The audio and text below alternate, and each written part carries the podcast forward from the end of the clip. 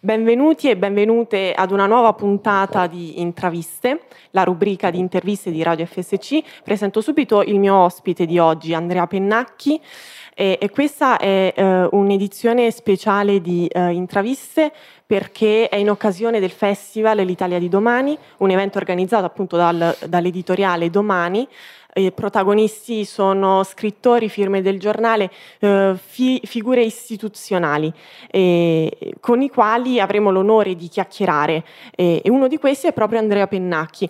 Ho, ho bypassato la presentazione, merita una presentazione di certo migliore. Andrea Pennacchi, che ringrazio per essere qui, eh, è attore drammaturgo, regista teatrale, inter- interprete televisivo e cinematografico tutta sta roba faccio. Eh.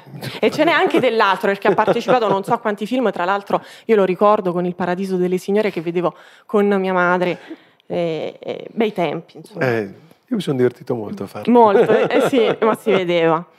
Conosciuto dal pubblico con il nome di soprannome, ma ormai è nome, di Poiana. Vero. E so che è una domanda uh, che a, avrà ricevuto molte volte, ma Radio FSC merita questo aneddoto.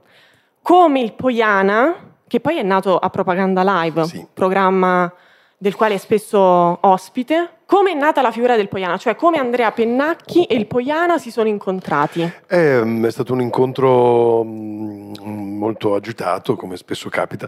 Ehm, è la confluenza di due cose sostanzialmente. È successo che stessi preparando l'adattamento di un testo teatrale shakespeariano eh, in cui a un certo punto uno dei personaggi, lo, lo, stavo traducendo in veneto, e uno dei personaggi cominciava a parlare come il Poiana. Non era ancora Poiana, si chiamava Franco Ford, ma proprio in quel momento lì ehm, viene da me un giovane regista eh, veneto, ma che lavora a Milano, che si chiama Francesco Imperato, e mi dice, io ho questo progetto eh, contro il razzismo, che si chiama This is Racism, e, ehm, e vorrei che tu facessi per noi un monologhetto che ho tradotto in veneto dall'opera di Marco Giacosa, che è un giornalista, scrittore molto in gamba.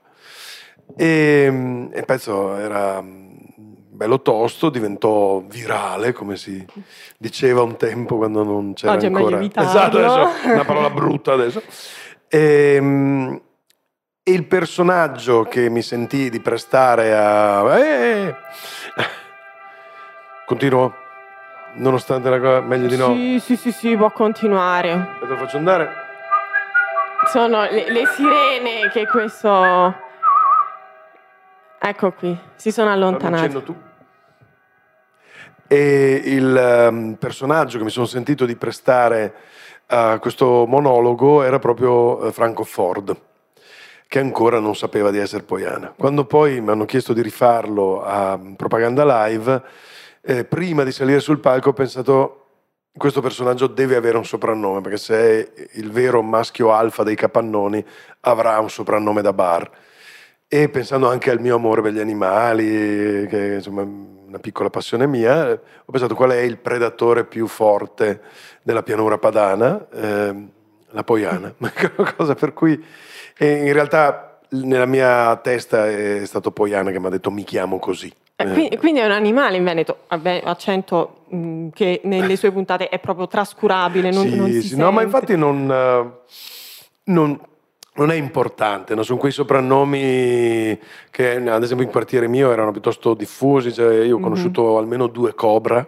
che pure non avevano niente di animalesco, però insomma, sì sì avevano dell'animalesco ma in altri sensi diciamo.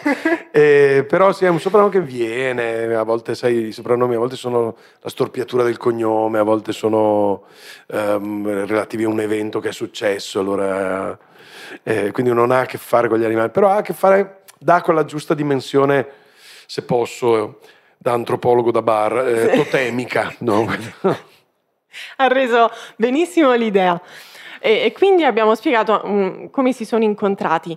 Ma um, chi è il Poiana? Cioè, il Poiana è, è uno che partecipa attivamente alla vita, sì. ha assistito alla caduta del primo governo Conte, come abbiamo avuto l'onore di sentire, è uno che fa anche una proposta, lo Iuscole.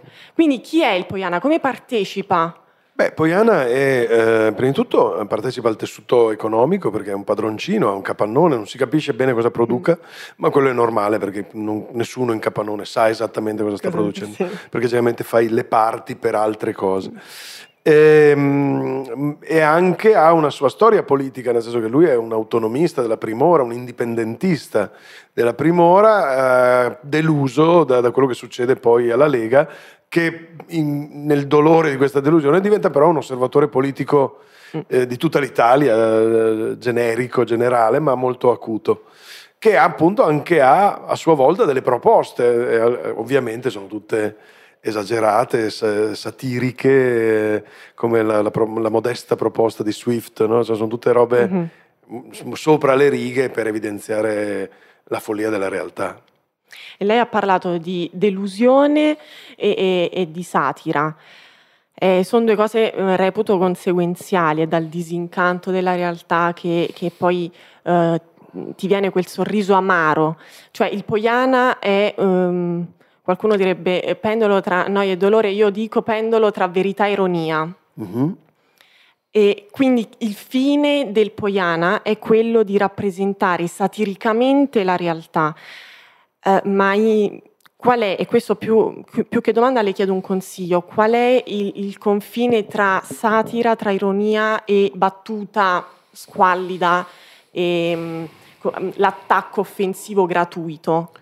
Eh, eh, capire questa differenza di volta in volta è quello che, che, che, che fa sì che sia il mio mestiere, diciamo, nel senso non c'è una linea precisa. Tra l'altro è una linea, come stiamo osservando adesso, che cambia col tempo. Cose che erano ehm, non offensive anche solo qualche mese fa, d'improvviso lo diventano. Ed è giusto perché si sviluppa una sensibilità, le sensibilità cambiano.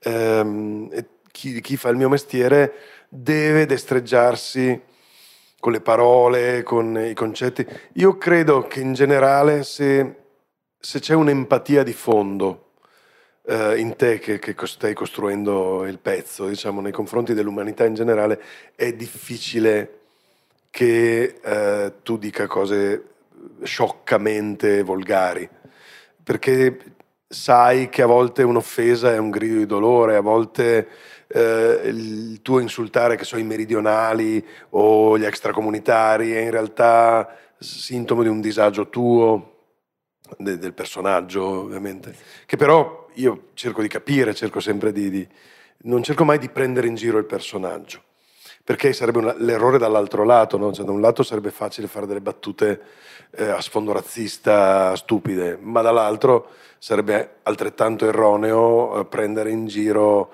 eh, come uno stupido scimmione solo il personaggio. Assolutamente.